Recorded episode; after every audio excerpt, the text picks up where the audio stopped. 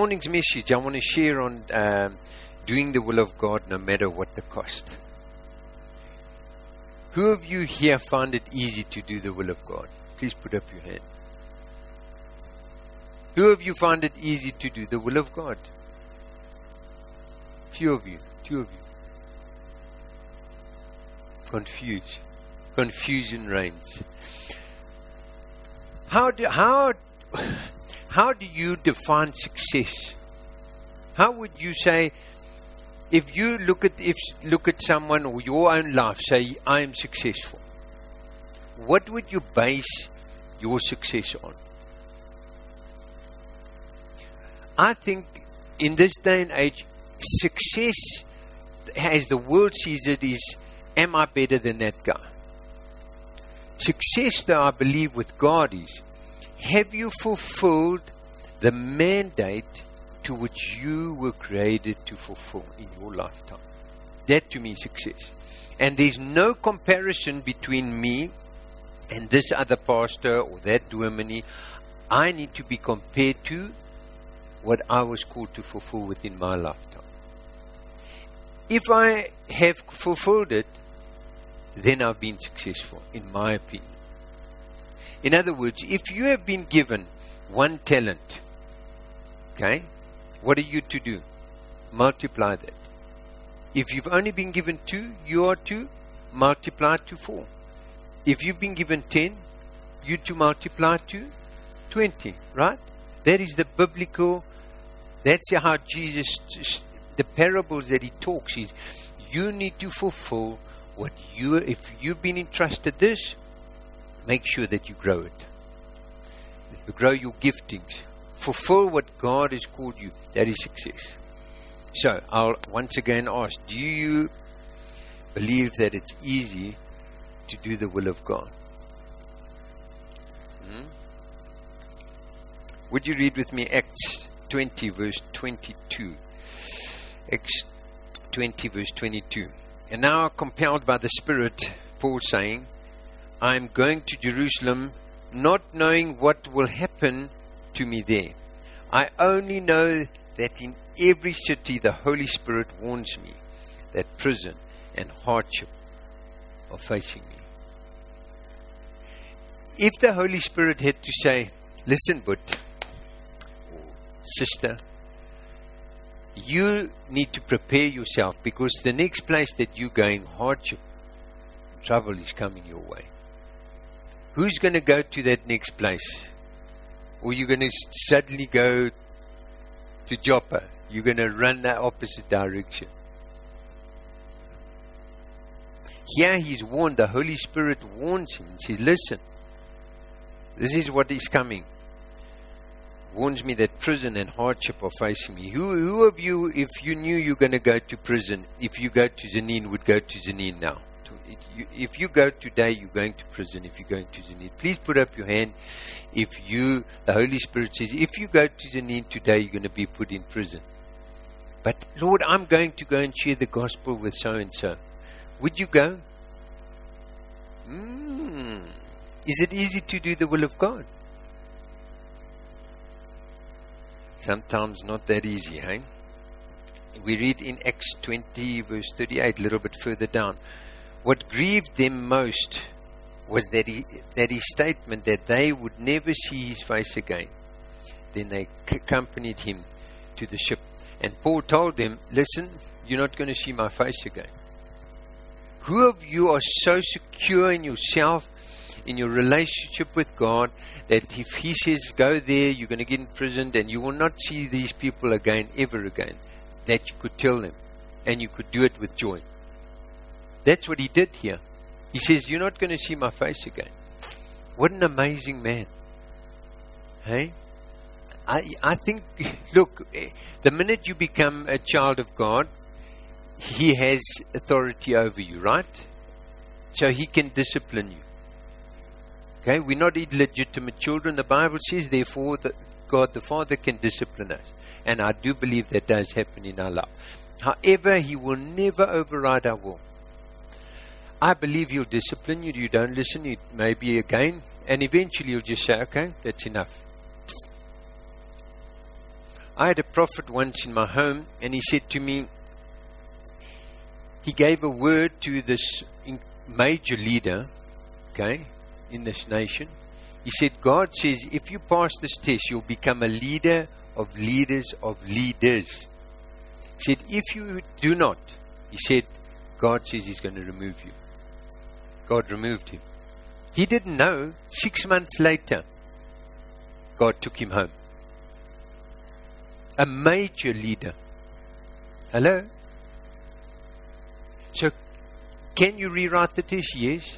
But there comes a time where God says, Enough is enough, I will not allow this.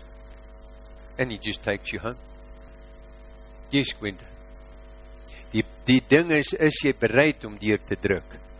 Are you are you willing to go through that? Are you willing to say not my will but thine be done? That is the question. It's easy to say it, but when yeah. But it's when you when that happens, it's not that easy. What an incredible man of courage and conviction he must have had to be able to endure all of this. Can you imagine? Would you like to be told, listen, you're going to be beaten up, you're going to be imprisoned, you're going to be flogged, and you're going to be falsely accused? Do any of you, would any of you enjoy that? Would you like that? Yet, if the Holy Spirit has to tell you that, it prepares your heart. That's how awesome God is. He, he tells us, listen, this is what's going to happen. And if we really love Him, we'll say, okay, I accept that. I'll accept that's the journey, the path which you are taking me. It's not the same that He's taking you or you or you. It, our journeys are different. Our mandates, our callings are different. It doesn't matter what earth suit you've been put in. If you've got a, a male suit or a female, your, you, there's, there's, the only difference is you male or female. The, the thing is, what is your calling from God? And just because you're in a different suit, do not disqualify yourself from certain callings of God. Because man disqualifies you. Carries on. Acts 21. This is a bit long. Verse 1 through to 13. But some of you don't read this, so I need to read it, okay?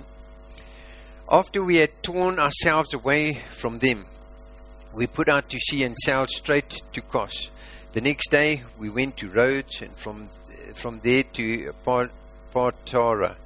We found a ship crossing over to Phoenicia, sorry, went on board and set sail. After, after sighting Cyprus and passing to the south of it, we sailed to Syria. We landed at Tyre, where our ship was, was to be un- uploaded to uh, was to unload its cargo. Finding the disciples there, we stayed with them seven days.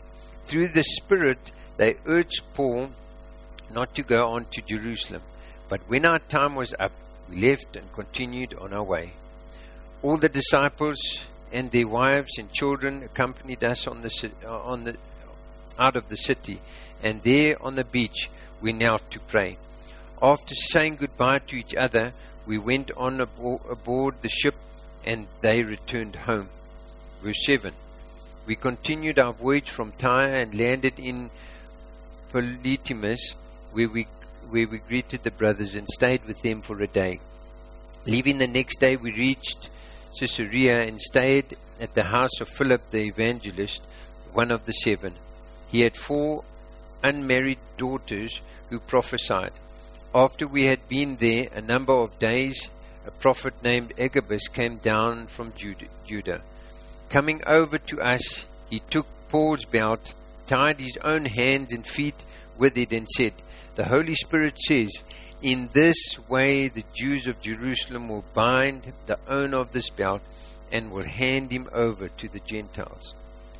When we heard this, we and the people there pleaded with Paul not to go up to Jerusalem. Then Paul answered, why are you weeping and breaking my heart? I'm ready not only to be bound, but also to die in Jerusalem for the name of the Lord Jesus. He says here, they begging him, please don't go to Jerusalem. I beg you don't go to Jerusalem. So he says, but you, you break my heart because I'm not just ready to be bound up. I'm, re- I'm ready to die for the name of the Lord. Not just for any cause, for the name of the Lord. He says, I'm willing to die for that. No problem. Now, who's right in this scenario? Is Paul right or his friends right? Wasn't, wasn't it like a unanimous vote that Paul should not go to Jerusalem? But it was by people, okay. But the unanimous vote was don't go. Who did he submit to that? And this is the question whose voice are you going to submit to in life? The calling and mandate of God upon your life? Or the fears of man? Hello? Are you with me? If you watch Animal Planet uh, 50 50, you'll see sometimes you see a cheetah, and a cheetah's got a big body, a long body, and it goes when it's how does it get get its prey? By out running it, right? And it can go for a short spurt of time. But if it misses the first time, and normally that's it. Why? Because this big body has a small little heart. And this is the problem with many people in the church today. Oh, I'm going to go do this for God. And they zoom and yeah. Who of you have seen that? Come on, put up your hands. I've seen it with many people. I'm going to do this and accomplish this, and I'm going to go into ministry and do this. And they, yes, and they've got all the fire, but that fire is slowly. May we never allow the fire of God to wane or to die out in our lives. Don't allow the, the calling upon your life to be dampened, to be put out by anyone. Only God. If He says, no, no, I want to redirect this, then you say, yes, sir. Amen? I got one yes. Point one. Sometimes godly people can give you wrong advice. Do you think those people with Paul were godly people? Did they give him wrong advice? Okay. Who of you have had godly people giving you terrible advice? Put up your hand. Oh, okay, let me be nicer. Wrong advice. Who of you have had that? Come on. I think every single one of us. And they have the purest of intentions. But it is wrong. Because at the end of the day, when all is said and done, we have to say, but what do you say, God? If He's already spoken, well, I don't even entertain that. Hello? Paul didn't even entertain it. These guys saying, no, whoa, whoa, don't go to Jerusalem. Look here, you've just, this belt's been tied, this is going to happen, you're going to be bound, put in jail. No, no, no, no, no, please do not do it. They loved him. So they were basing their advice on emotion, on selfishness. They wanted him to stay with him, with them. So he said, they say to the, him, "Don't go." But a greater and higher voice had spoken, and his submission was first to God, not to man. And our submission first is to God never be happy and fulfilled unless your submission is not first to God. And you will keep writing the same test as Marty said. And if you keep loving Him, He will let you rewrite it till you pass it. Until such time that He says enough is enough because you're not listening. And may that not happen with us. I wrote you consider postage stamp. It's useless, okay, unless it has the ability to stick until it arrives at its destination. And it's the same with us. Our callings are useless unless we fulfill what God has called us to be. May we reach the destination to which God has called us and fulfill the mandate upon our lives. Amen. Number two, sometimes the advice we are given is not from God, but the will of man. Whose will do you submit to? And it's sometimes very difficult to say, but Lord, I have all these voices. I've had many people say, What on earth are you doing in Heinesburg? You're stupid. You should be in Joburg in a big city with a big church and you in the small little. I said, But God has not told me to do that. How can I, if God says, Ian, give everything you have away, to whoever, I will do that with love. Certainly not to any secular organization or ungodly person. That you know. If you're a kingdom citizen, I already told you. Right? I said, and many of you were shocked. If my kids don't serve the Lord, I would never give them one cent inheritance. Why? Because how can I transfer kingdom finances to the world? Cannot happen. You, you, you, if you do that, you're not a steward, you're an owner. But let's not get sidetracked. I think that many of us take advice from people and we go and we live by it instead of saying, Lord, override your voice with all these voices that are speaking. Because at the end of the day, your voice is what counts. Please note that these saints were wrong, even though they seem to be unanimous. They were wrong. And I've many a time had voices, and all of them have been wrong, but God has been right. Number three, sometimes our advice discourages rather than encourages people to follow the will of God. Do you think they encouraged Paul? Do you think it boosted his ego? Oh, these people love me. Oh. Do you think that what happen? Not a chance. He said, You're making me want to cry. How can you even do this? How can you say this? Do you think he, do you think he was not going through things knowing that he's going to be go through all these things, being beaten up and going through all these trials and put in shackles? Do you think he was not playing these things in his mind and understood what was going to take place? He knew. You don't believe that? Do you think Jesus in the Garden of Gethsemane sweated blood because, well, you know, he was just going to go and see a little tree and get nailed to it? Hmm? He knew. He even he, he even begged God the Father. He said, "Is there no other way that this cup can't pass me by? Yet not my will, but thy will be done." He certainly didn't want to go down that road.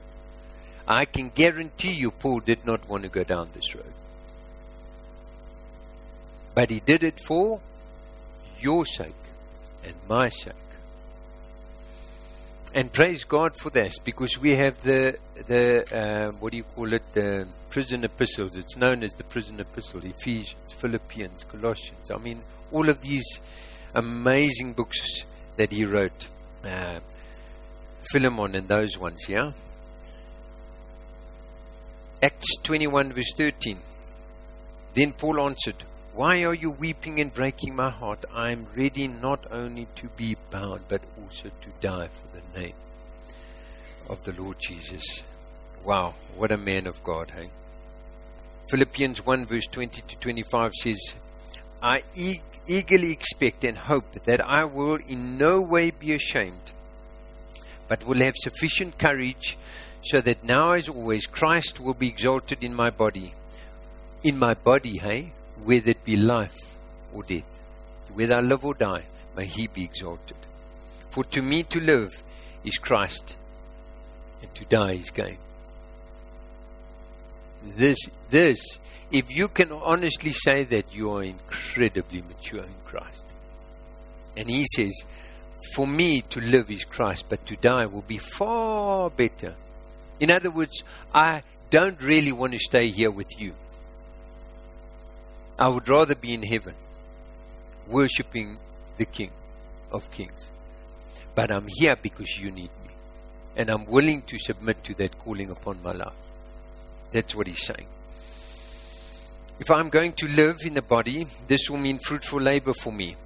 Not useless labor, fruitful. Okay? Yet what shall I choose? I do not know. I'm torn between the two. I desire to depart and be with Christ, which is far, by far better, he says. But it is more necessary for you that I remain in the body. I need to stay here because I need to impart into your life. That's what, that is what Paul is saying. Convinced of this, I know that I will remain and will continue with all of you for your progress and joy in the faith. Amazing, eh? Jan Paderewski was asked by a fellow pianist if he could be ready at any time to play a recital on short notice. And the famous musician replied the following I am always ready. I have practiced eight hours a day for 40 years. The other pianist said, I wish I had been born with such determination. Paderewski replied, We are all born with it. I just used mine. We are all born with it. I just used mine. And many of us sadly make every excuse under the sun and we do not fulfill the mandate on our lives. And may we repent of that and say, Lord, your will be done in my life. Not man's, your will. Not mine, your will. Amen. Neither the present nor absence of trouble, persecution, or death is an indicator of God's will, just by the way. Hello? we think, well, if everything's going perfect, you know, and we're doing, per- there's no problems in our life, then we are. uh, uh, uh, that's certainly not an indicator. And me, you will hear many people saying this and preaching this. That is not the truth. That is a lie. When Paul was put in jail, do you think that he would agree with me on this statement? Yes, he would. Do you think it will, would go along many teachers' belief systems with Paul in jail? No. 1 Corinthians 15, verse 54 to 57. When the perishable has been clothed with the imperishable and the mortal with immortality, then the saying that is written will come true. Death has been swallowed up in victory. Where, death, is your victory? Where death is your sting? The sting of death is sin. So, in other words, if for us that love and serve God, to die is awesome. We, we should all be able to I'd rather be with God in heaven. But I'm here because you need me. And you're here because I need you. And that should be our thing. Every single one of us. You see what it says there? The sting of de- death is sin. When we do not know Him and we live for ourselves and not for God, death is a terrible thing. But for us that love and serve Him, it's exciting. William Carey once said, Expect great things from God, attempt great things for God. May you expect great things, but may you also attempt great things for Him. Some of you think, well, Paul is an anomaly, he's only this one situation. My mom tried to throw a spanner in the works. Here we read Matthew 16, verse 21 in closing. Matthew 16, 21 through to 26. From that time on, Jesus began to explain to his disciples that he must go to Jerusalem and suffer many things at the hands of the elders. Okay? He's telling them. He's, who, is he telling? All of his disciples, eh? He's going to suffer things at the hands of who? Elders. Religious people, not kingdom citizens. You should know exactly what I'm saying after this last kingdom series. Chief priests and teachers of the law, and that he must be killed and on the third day be raised to life. Jesus saying, This is what's going to happen to me. Okay? Why? Because he was informed this. How was he informed? By the Father. I do nothing except that which the Father tells me to do, he said. Verse 22 Peter took him aside and began to rebuke him. He at least does one thing right and takes him aside and says, Hey. And then he starts to rebuke Jesus. Never, Lord, he said. This shall never happen to you. Why? Because I've got a sword and I'm not going to allow it. Because I'm in the army of God. Like I shared with you last week, nowhere in Scripture will you see that you are called to be to be in the army of God. Nowhere. You are not called to fight the fight. You have angels to do that. Hello? Go and read that and come and show me that I'm wrong. You are not going to find that. Don't sing songs like that. It's not true. If you want to fight the fight, well, good good luck to you.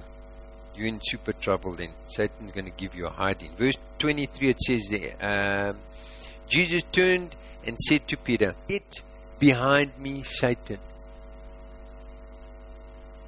Get behind me, Satan. You're a stumbling block to me. You're making this even harder for me to go through.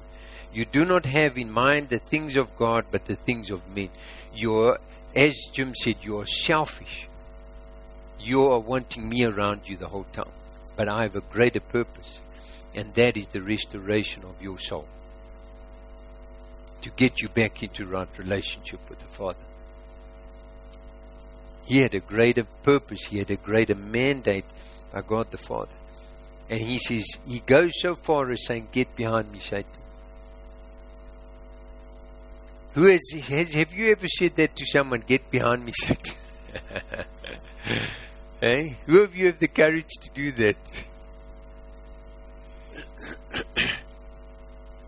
I've sometimes wanted to say that, but I've not. Verse 24 Then Jesus said to his disciples, If anyone would come after me, he must deny himself and take up his cross and follow me. For whoever wants to save his life will lose it, but whoever loses his life for me will find it. What good will it be for a man to gain the whole world yet forfeit his soul? What can a man give in exchange for his soul? What can you give in exchange for your soul? Nothing. So give your life. Say, Lord, here I am.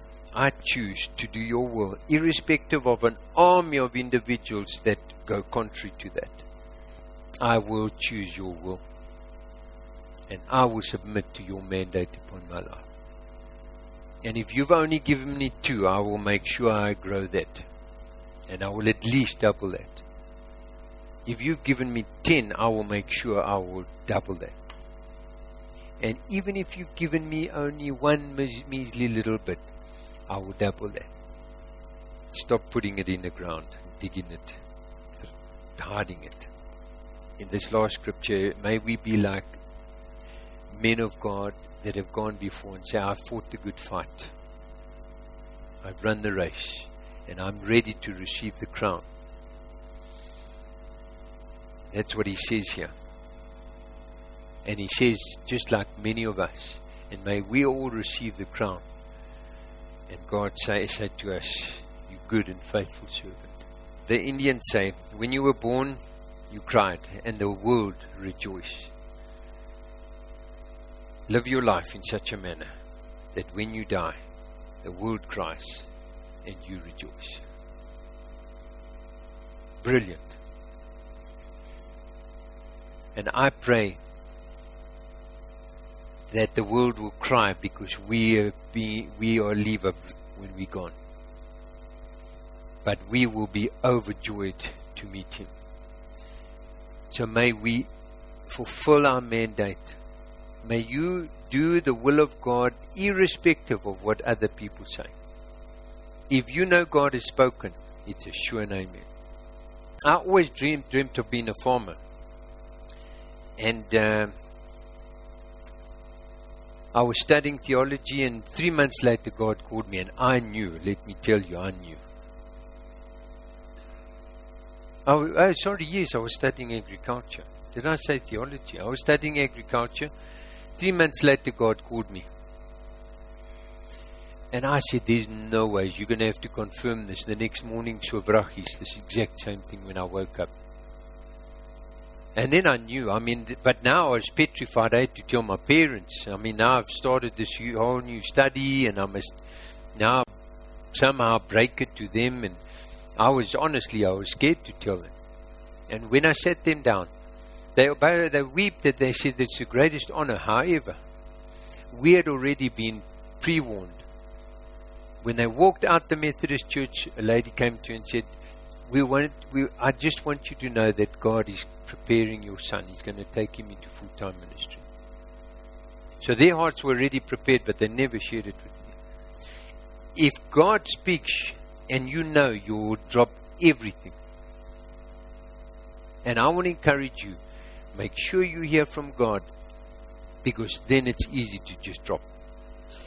And then you don't listen to all those voices, you listen to His voice. And then you go for godly counsel and wisdom, but you fulfill His mandate upon your life. Amen. Hello. Father, we thank you so much for the incredible privilege that you have us in your mind. So much so that you've created every single one of us uniquely and different, with a different calling upon our lives, a different mandate.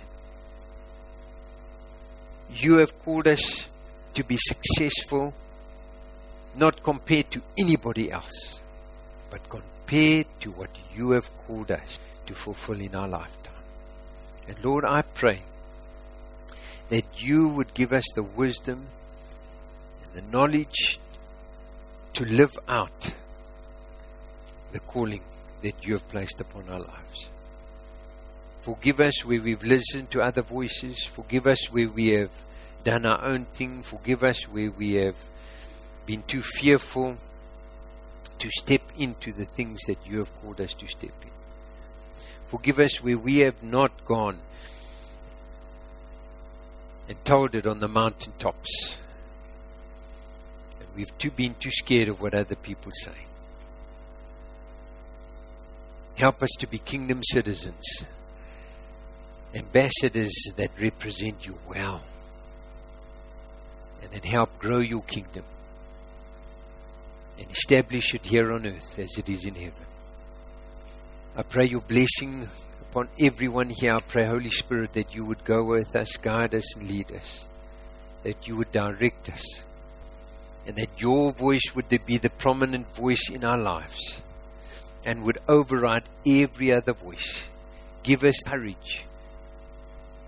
Give us the courage and the strength to choose right and then to live right. We love you. We appreciate you. We are so grateful for what you're doing in our hearts, in our lives. Thank you, Lord Jesus, that we're here on earth for a specific reason, and that is to go tell it on the mountain. And so we shall do that.